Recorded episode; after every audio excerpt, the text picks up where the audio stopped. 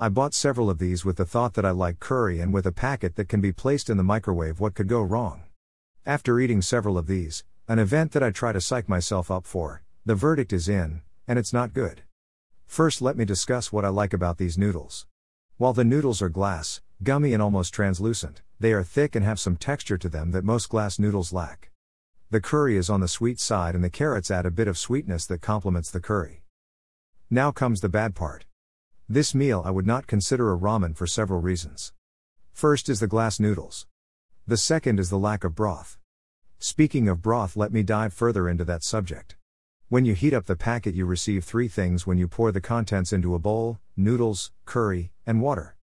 No matter how much you try to mix it, the water and curry never mix, and you end up with a watery mess with pieces of curry floating through it. The curry doesn't bind with the noodles, instead, staying in the bottom of the bowl and being eaten separately with the carrots. The flavor of the curry isn't the best, it's not something that I would seek out if I was craving a certain flavor. These are not the best noodles in the world, but they are not the worst. I still have a box of them to eat during the coming famine that everyone on YouTube continues to talk about, and I have to say that I'm not completely disappointed. These noodles do have a purpose, a quick meal for people on the go. Does it make your mouth water in anticipation? No.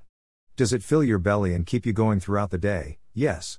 Had these not been on sale, I would not have bought them. And while they are not the best noodles on the planet, a buck for a meal is still one hell of a deal. Did I mention they are plant based? Yeah, I didn't care either, but man, do they love to sell that shit on the cover.